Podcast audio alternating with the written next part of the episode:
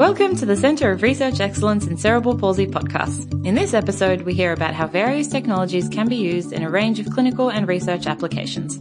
This episode was recorded at the Royal Children's Hospital and features a number of speakers, beginning with Dr. Morgan Sangeux.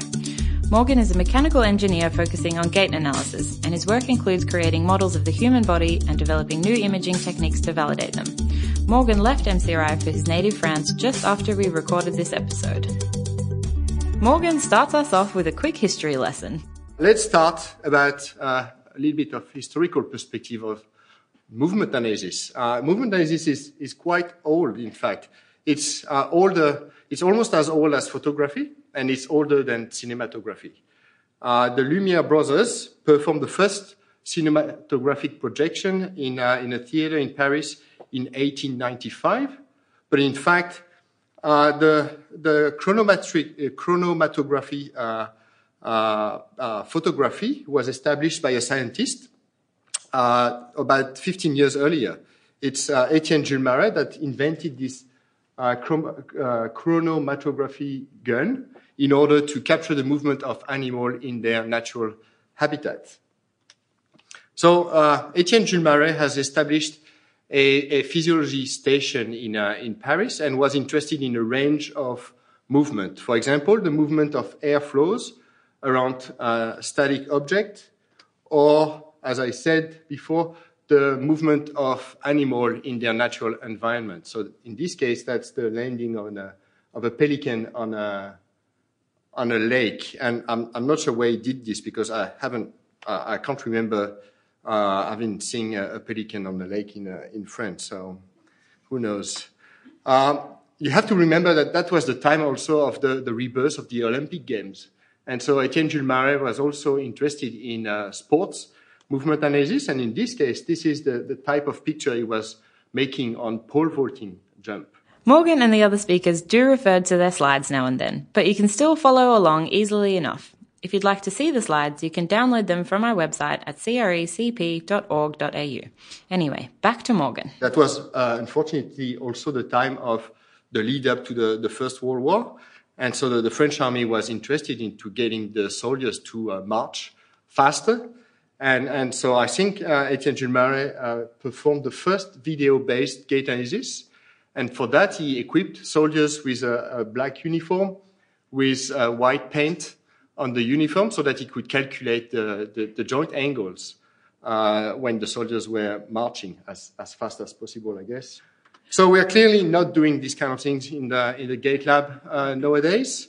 And we're also uh, using a different type of technology than just uh, uh, photography or chronophotography. Uh, we use these specific cameras. These cameras have a red strobe or infrared strobe that send lights to uh, markers uh, that have uh, reflective tape on them. The markers reflect the, the light back to the camera.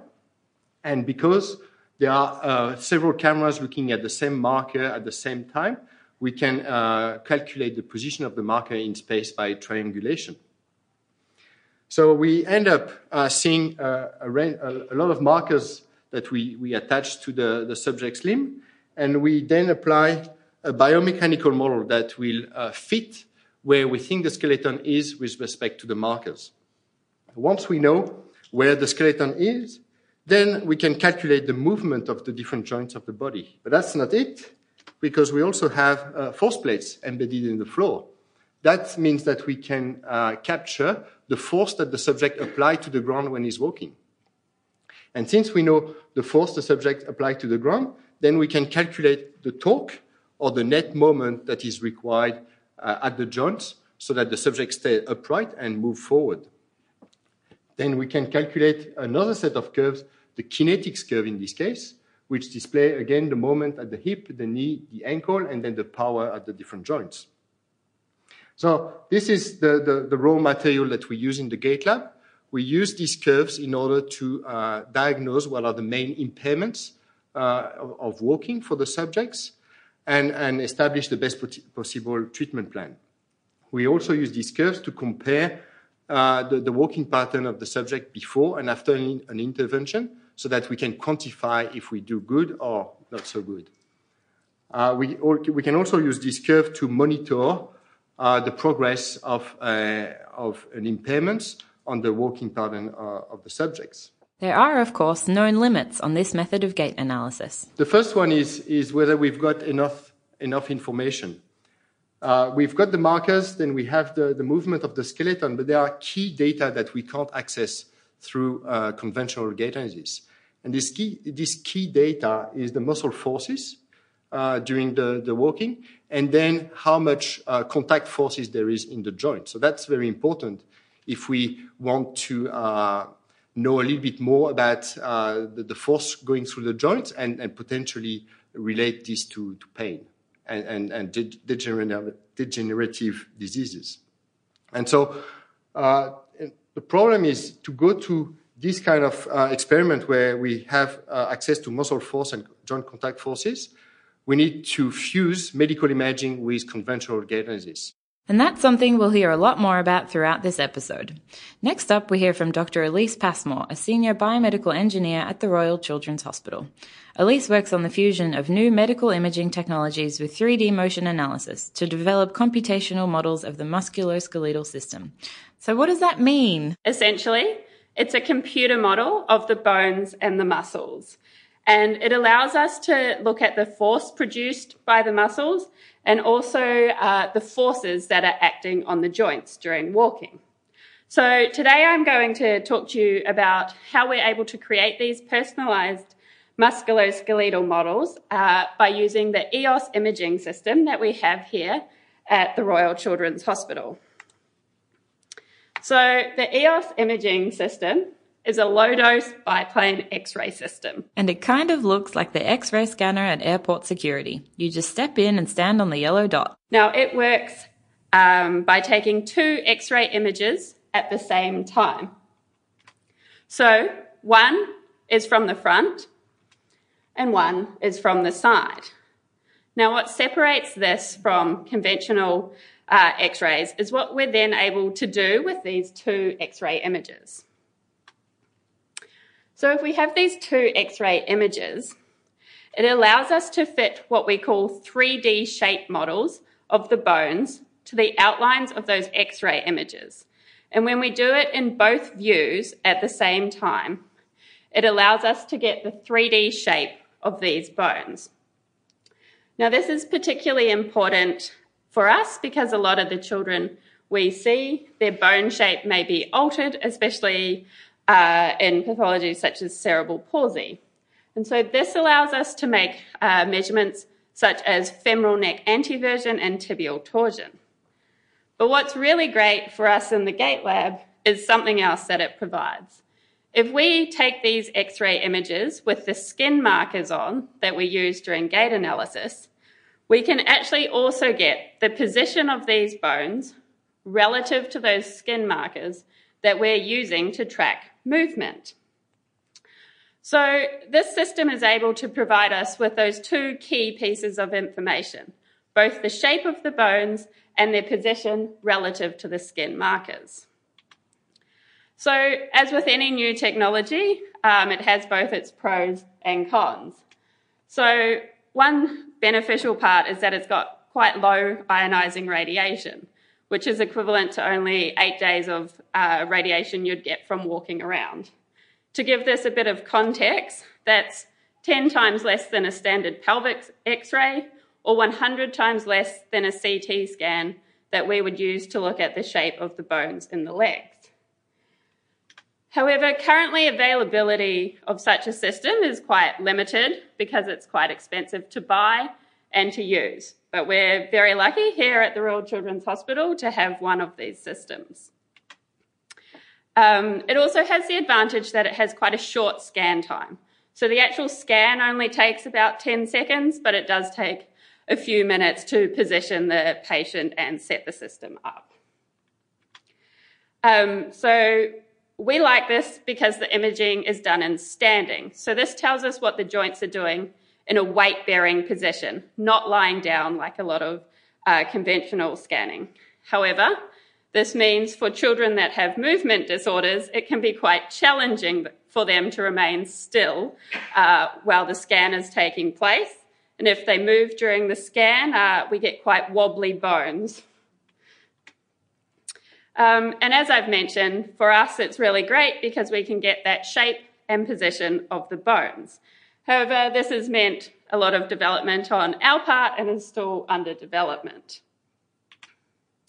So, how are we using uh, this technology in our clinical and research applications? So, I'm going to tell you about one of the studies uh, that I've been conducting, which we looked at a group of children that had idiopathic lower limb torsional deformities.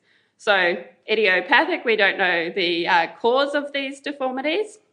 And lower limb torsional deformities is where there's an abnormal amount of twisting in the bones of the legs. So, this affects the alignment of the bones. And the most notable thing you'll see in this video is that this child's knees face quite inwards as they walk. So the question is is this purely a cosmetic issue or is there more to this? So we think there's probably a bit more to it. A lot of these patients present with hip and knee pain, and in some cases, joint instability. Uh, some of them may have dislocation of their kneecaps. It also leads to possibly in toeing during gait, which can increase uh, their chances of tripping and falling. And this might mean that they then choose not to participate in sporting and school activities. So, what can we do for these children? Well, the standard approach is that they would undergo a 3D gait analysis to look at their function, and they would have medical imaging, often a CT scan, to look at the shape of their bones. And then this information is put together, and they decide whether or not surgical correction would be beneficial. However, this is not a light decision, as surgical correction is quite a major operation where the bone is cut right through, rotated, and then attached back together. So you can imagine there's considerable rehabilitation involved in this too. So, what we did is we took a group of 12 children and for each of them, they underwent a 3D gait analysis and the EOS imaging. And this allowed us to create personalized musculoskeletal models for each of these patients. So, what was this able to tell us? We found in this group of children that during walking, they were experienced increased force at their hip joint and also increased lateral force at their knee or the patellofemoral joint. And interestingly, this increase in force was correlated with patient reports of pain. So it may explain why we see that. And this lateral force that we see at the patellofemoral joint may also explain why, in some cases, these children experience dislocation of their kneecap. Next, we hear from Melissa Louie, a biomedical engineer at the Gait Lab and a PhD candidate at the University of Melbourne. She researches the development of innovative tools to assess upper limb movement in children with cerebral palsy. My research is going to focus on using inertial measurement units. And inertial measurement units are these small devices, which are the orange boxes, um, that can discern their orientation in space. It does this by um, collecting information from three different types of sensors magnetometers, gyroscopes, and accelerometers. Now, gyroscopes measure angular velocity, or how fast something is spinning around a particular axis. And typically in inertial measurement units, um, there are three gyroscopes. And so if we placed an inertial measurement unit on someone's head, we'd be able to tell how fast they were nodding, or how fast they were tilting from side to side, or how fast they were looking from left to right. But not, we're not really interested in the speed of these movements. We're all interested in how far they've moved from left to right or up and down. And so to get from angular velocity, we apply a mathematical process called integration to get the position data. But this process of integrating our data uh, in, introduces an error um, or drift. And so instead of the IMU thinking that the head is looking straight ahead, it might start looking to the left or it might start looking up and so on and so forth. And so this is where the other um, sensors come in. Accelerometers measure acceleration. And so with this, we can tell which way gravity is um, working in. And so with the idea that gravity is working in the up and down um, axes, we can correct for any problems of this head um, nodding up and down in the wrong direction or tilting from side to side. Similarly, magnetometers are like compasses and they detect where true where magnetic north is within an, a magnetic field. And so with this information, we can make sure that our head isn't drifting from left to right erroneously. Um, and so this process of combining these uh, the, these signals from the different components is called sensor fusion, and this plays a really important role in increasing the accuracy of our orientation data. So the great thing about inertial measurement units is that they are really small, they're quite lightweight, they're cheap to acquire, and they're highly mobile. So in comparison to our conventional motion, motion analysis, we can use this technology in the sporting field or in our clinical rooms. But the problems with inertial measurement units is that their accuracy has been shown to be not quite as good as the conventional motion analysis laboratories. And as a result, they're still under development in improving um, their algorithms. Nevertheless, they are performing well enough for them to be seen in uh, like the sporting fields and also uh, they're starting to be translated into clinical practice. And so one of the applications that I'm really interested in is using inertial measurement units to help clinicians detect, differentiate, and grade the severity of dyskinesia in children with cerebral palsy. So cerebral palsy presents in, um, in very different ways, and they're subdivided into different categories based on their movement disorders. So there are three main movement disorders. There's spasticity, dyskinesia, and ataxia. And each of these movement disorders present quite uniquely, and as a result, clinicians need to um, differentiate between them to ensure that the correct treatment is applied, um, but also to be able to grade the severity of them uh, correctly so that we can evaluate the treatment options. Now, I'm really interested in dyskinesia. And so clinicians at the moment typically grade the severity of dyskinesia through the use of clinical tools. Clinical tools typically have a protocol associated to them so that the clinicians perform the assessment in a uniform way. They ask the clinician to make a set of clinical observations, and then based on those observations, they quantify what they see using a questionnaire type uh, form. So, the two main clinical tools that are used to grade the severity of dyskinesia in children with cerebral palsy are the Barry Albright Dystonia Scale and the Dyskinesia Impairment Scale. So, to kind of put this into perspective um, of this process of using clinical tools and the accuracy of using these clinical tools, I want to present to you a very similar but relatable problem. So, let's assume that we only have clinical tools to grade Homer's weight. Yes, Melissa is referring to Homer Simpson. And as you might remember, Dr. Hibbert is the cartoon doctor to our cartoon subject. It's not clear whether Homer has consented to being discussed for this study. So, Dr. Hibbert would only be able to make observations on his body shape and the amount of jiggle he has. And so, uh, the process of quantifying this would give Homer a weight score of 7 out of 8. Now, let's just take this analogy one step further, and Dr. Hibbert has prescribed Homer some exercise regime. And Homer goes away, does his exercise, comes back three months later for a reassessment, and he goes, Dr. Hibbert, I feel so much lighter. Thanks for the treatment. It's been awesome. But you do your clinical tool again on his weight score, and you get the same score as 7 out of 8. And so questions like, did Homer complete his treatment correctly? Should we intensify his exercise regime? Should we try a different treatment option like diet?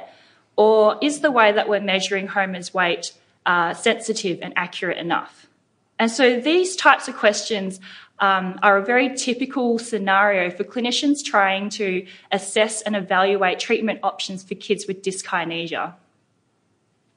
And so, is there a better way? We know for Homer that he, we can just get Homer to step on a set of scales. And so the equivalent question is what is the set of scales for uh, quantifying dyskinesia in children with cerebral palsy? The literature has shown um, a particular experiment by Gordon and colleagues where they got participants with cerebral palsy to start from an initial position and reach for a ball. And what they found that um, was that children with high levels, sorry, low levels of dystonia were able to reach for the ball in a highly repeatable um, fashion. Further, those with high levels of dystonia um, showed a lot of variability in their trajectories from start to finish. They also got their participants with cerebral palsy to make a pincer grip with one of their arms, but they weren't interested in what, would, what was happening in that arm. They instead measured what was occurring in the contralateral arm. And so each of these lines represents the joint angles at the shoulder, elbow, and wrist.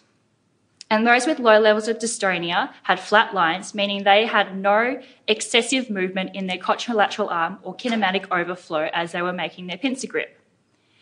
In contrast, those with high levels of dystonia have really squiggly lines, which means that they were moving their elbow and their shoulder whilst they were making a pincer grip. And so these two ways of measuring the variability of the trajectory and the kinematic overflow have shown really promising ways that we can quantify movement disorders um, to detect the difference between spasticity and dyskinesia and grade its severity. But this has only been done in um, using a conventional motion analysis lab. And so as a result, even though it is such a promising way of quantifying movement disorders, it stayed in the research space. And so this is where our inertial measurement units come in. So the study that I am beginning is uh, looking at sort of replicating those types of movements, but instead of focusing on the kinematic modelling, we've got these inertial measurement units um, on their forearm and arm, like those black boxes. And so the idea is that we would use these inertial measurement units to um, calculate the same kind of joint angles um, as the full motion analysis lab. And so the hope is, is that clinicians will be able to apply a couple of these inertial measurement units, get the child to do a whole lot of series of movements, and based on inertial measurement units, be able to detect, differentiate, and grade the severity of dyskinesia in children with cerebral palsy. We now enter the world of spatial temporal parameters using the same technology we've been hearing about. This is Dr. Claudine Kraan. Claudine is an NHMRC early career researcher at the Murdoch Children's Research Institute. Today I'm talking about a wireless gait analysis system. The sensors are quite small, about the size of a 20 cent piece. For spatial temporal analysis, you would get two and you put them on the feet. So the ones that we own are from a company called GaitUp, and so you put the sensors inside a little clip. It attaches to the top of the shoe or, or on the side of the shoe. Anywhere below the ankle is fine, it will calibrate and the, soft, the, the data is analysed using software on a USB stick. The, it's based on uh, the, the hardware has pretty much already been explained, but just in addition, they're waterproof and dust resistant, automatic alignment and calibration, and importantly, there is a function for remote control start stop. So we use an iPad, but you can also use a phone, which is very useful um, wireless sync, so you can get more, more than one physilog um, sensor and put them on different parts of the body for 3D analysis. But most of the work has been about spatial temporal.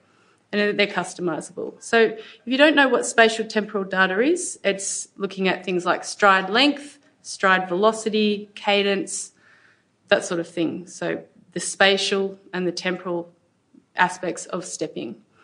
But this system also provides some extra features, such as loading, foot flat and pushing um, percentages, the angle of the foot at the strike and the lift off, 3D path, angles of turning, and heel and toe clearance, which can also be quite useful. The output is uh, there's various different options. You can get a big Excel file with lots of data. You can then analyse that on the web through a freely available um, research toolkit provided by the, the company, or MATLAB. Um, but what's interesting about this company is that they also provide a very, very user friendly clinician's gait analysis report, which the clinician can access uh, in the, at, at, the end of the walk in the appointment, so very quickly, and then that can help them with feedback to the patient. um, very quickly. So pros and cons. Uh, it is obviously it's versatile, so this means you can capture spatial temporal components of gait in a long walk. Um, you can use it outside the lab and with other devices like walkers um, and treadmill even. Extrametrics are useful. It's not, they are not obtrusive, which is important for uh, our group working with rare disorders, which can be difficult and often have intellectual disability, um, as these children aren't, would not cope very well with stickers on the body. So we need something else. Uh, normative data does exist, but only for adults.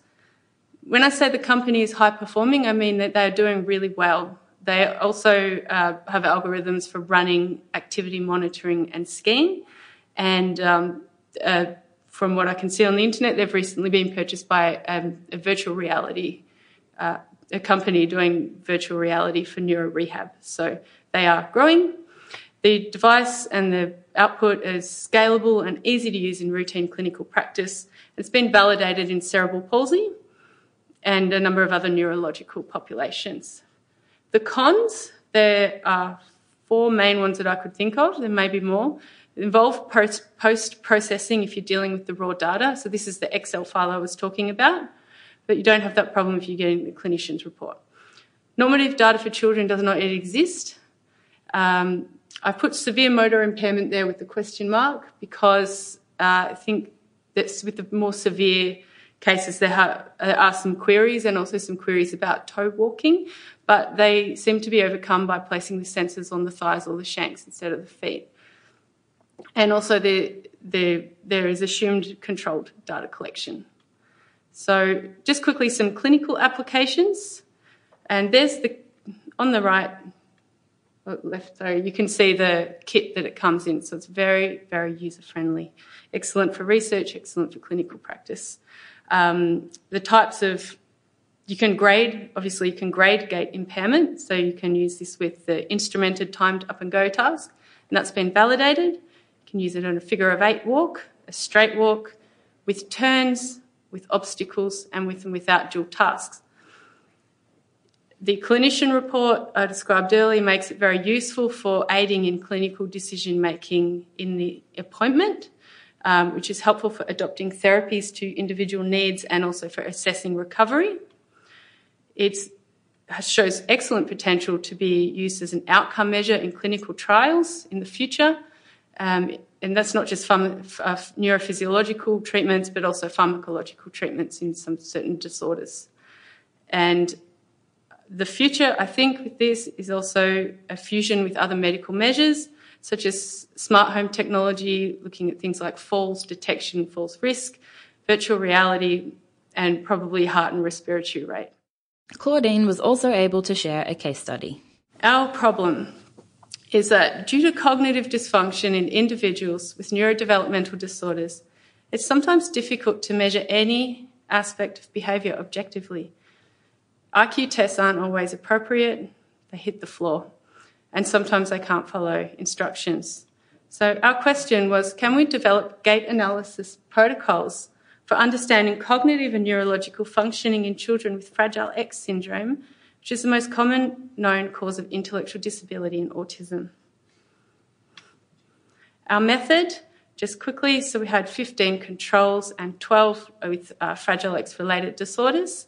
The controls IQ, control IQ was normal, whereas the Fragile X IQ range was much broader and including five that had intellectual disability or IQ less than 70. So our protocol was just to walk 16 metres, take a turn around a pole, and walk 16 metres back.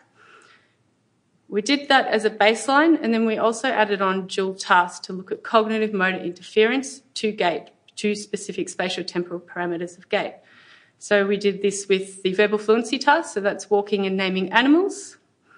We did a balance task, so that's walking and carrying a tray. There were two versions, and we determined what was appropriate for the child prior to their gait assessment. So the hard one is balancing one ball in the middle, and the easy version is just carrying seven balls on the plate. The high lip was selected for to prevent the balls falling off.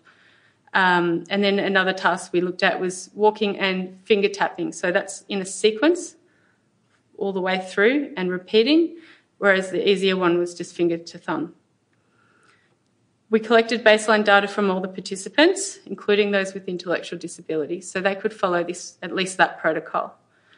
Um, only one child couldn't complete the dual task protocols, and this was a 15 year old male. He also couldn't complete the IQ test, um, and he was, he was just too impaired to understand the protocol. But at the same time, another seven year old male who also couldn't complete the IQ test properly was able to understand and complete all of the dual task protocols. So, some pilot results. We have looked at correlation between what we think are core measures of the Fragile X phenotype, such as autistic features and IQ, and correlated them with um, results that we got from the gait experiments. So here, figure A and B is just baseline walking. On the x-axis is stance time. So that's the percentage of the gait cycle in which each leg is on the ground, and we find that a lower stance time is correlated with lower IQ and higher autistic features. We also looked at um, some the dual task cost. So that's the change in the this. So figure C is stride length. So that's the change in the um, in the in stride length between baseline and walking while finger tapping. And we find that those having the greatest change, so shortening their stride length the most, are also having the highest autistic features, according to our, our data. So the main part of this study was feasibility, and we show that yes, they're tolerated by children with Fragile X syndrome, including those with intellectual disability. And this suggests that possibly gait results, both baseline and dual tasks, they may be useful uh, as a proxy for phenotype severity in cases that are too severe for other assessments and also results may be useful for longitudinal work and drug trials where other tests can't be repeated. There is something special about gait analysis um, that other and, and movement analysis really that some of the other scales don't have. Now, Rachel Kennedy tells us about electronic walkwear or pressure mats. Rachel is a PhD candidate and senior clinician physiotherapist at the Royal Children's Hospital. I have been using the uh, GAITRite electronic walkway um, in my studies and in our research in the um, neuromuscular clinic here at the Children's.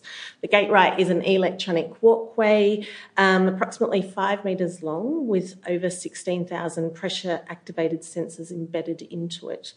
And as the child walks across the mat, these sensors are individually activated. The information is then fed via USB um, cable to a laptop computer, and the GAITRite algorithms, um, software algorithms, group the sensors to form um, footprints. And from this, we can measure um, several spatial temporal measures, and they're calculated. GAITRite is a valid and reliable measure of spatial temporal um, measures in both typically developing children and children with motor impairments. And it provides us with individual step data, in, including the spatial temporal measures such as speed, step length, cadence, step length, step width, um, and timing measures. But from it, we can also calculate step to step variability. The GAITRite can be used to measure the effect of dual tasking on gait, and um, the example I use there is actually the Vibes team at MCRI are using the GAITRite mat, and they're using uh, cognitive tests similar to what Claudine just described earlier um, to collect information about gait in pre, um, ex preterm four year olds. Um, the GAITRite's also very portable um, and easy to roll out in a flat space um, anywhere, indoors or outdoors. Um, we use it indoors, and to set it up with the laptop only takes a couple of minutes. So it's relatively easy to use, and you don't need any formal training to use it. Some of the downsides of the GAITRite is that you are limited to a flat surface and you need at least about 10 metres of length to use it. Um, it only gives us spatial temporal data and um, its relative cost at over $30,000. It is expensive, but um, compared to a full gait laboratory. I guess it's not that expensive. Um, yeah. So some of the measures that we um, get from the GAITRite. As I said before, was speed, cadence, stride um, and step time, stance and swing time, double and single support time and timing of foot contact as the foot comes into contact with the mat. And we also get step and stride length, base of support width, um, which is measured in a variety of ways, but we use heel to heel base of support width in our, in our studies, and the calculation of step to step variability. So um, we use two protocols in our neuromuscular clinic and in our research. One is an intermittent protocol where the children walk up and down the mat. At, um, in one protocol, it's at self-selected speed, and in another protocol, it's fast walking. And we collect a minimum of six trials, and this has been shown to give us a, approximately 30 steps per um, per child, which is um, provides enough data for it to be valid and reliable. We also use the GAITRite mat in a continuous protocol where we place it within a six minute walk test um, circuit and um, collect data as the child walks uh, for the six minutes. And uh, we take that, that, each of those laps and group them into minute epochs to um, then calculate the um, information that we need.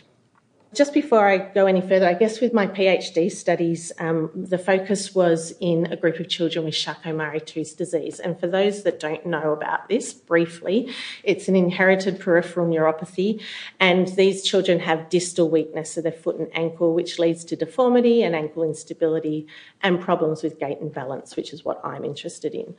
Um, in a systematic review that we conducted of um, gait in children with CMT, we found that there were really very few studies. Um, the studies that had been um, had been um, already published showed that gait was slower, which we kind of knew, possibly due to reduced stride length, and these children possibly had wider base of support. But that was pretty much the sum total of the information that um, these studies had given us so far. So that led to um, the development of um, my studies. And one of those studies was um, a cross sectional case controlled study of gait and footwear in children with CMT. And this was done at self selected speed. And we found that the children walk slower with a shorter step length, their base is wider, and um, of I guess the, one of the new findings was this increased step to step variability that we found. And we found a, re- a really nice moderate association between that um, increased step to step variability and their reduced balance when we tested them on the um, BOT scale, the, the Bruininks test of balance. Um, we also found when we were looking at their footwear um, for all children that gait was slower in suboptimal footwear, and suboptimal with things like um, crocs and thongs and slip on footwear, and that when children wore optimal footwear, which is like their sneakers and their school shoes, they actually walked faster, which has clinical implications for the children who have weak feet, obviously. Then we also looked at measurement of gait during the six minute walk test, which was a fast walking test, and naturally, gait was slower in the children with CMT compared to their typically developing um, controls and um, resulted in an overall reduced six minute walk distance. We also really, uh, this is where we looked at the um, the timing of foot contact, and we looked at um, the timing between heel on and midfoot on timing, and that was faster in the children with um, CMT, which to us was indicative of that control of the foot as it was loading and indicative of their weak dorsiflexor muscles. So that was really nice to see in those children well, not nice, but it was nice to show that what we thought we was happening was happening.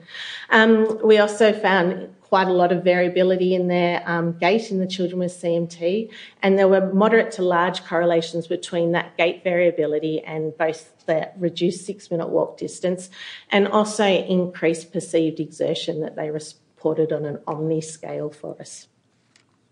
Um, so, in summary, the um, GAITRite is a portable. Um, it gives us a very nice spatiotemporal gait analysis that we use both in research and in the neuromuscular clinic. It gives us some nice clinically interpretable gait with relative ease. And gait speed is a pretty important um, uh, um, biomarker of disease and function and has been shown that in a number of other studies. And we think the GAITRite is enabling us to um, to measure this quite accurately in our um, in our clinic and in our cohort of children. It's also giving us this lovely step to step variability data that we're showing some nice um, associations and insights with in regard to um, balance and gait dysfunction. And that's going to, and that leads on to us thinking about falls in these children as well. And that's um, under further investigation. And finally, I think the GAITRite is allowing us to collect some really nice longitudinal data in our neuromuscular clinic, where um, most of the ambulant children are now enrolled in an ongoing study where we uh, assess them annually. So we are kind of excited about how it has enabled us to do our research. Thank you for listening to the Centre of Research Excellence in Cerebral Palsy podcast. To make sure you don't miss episodes of this podcast, make sure you subscribe using your favourite podcast app. And if this is your first time listening, check back through our catalogue. There's loads of great stuff waiting for you in our podcast feed. To find out more about our CRE, head to crecp.org.au.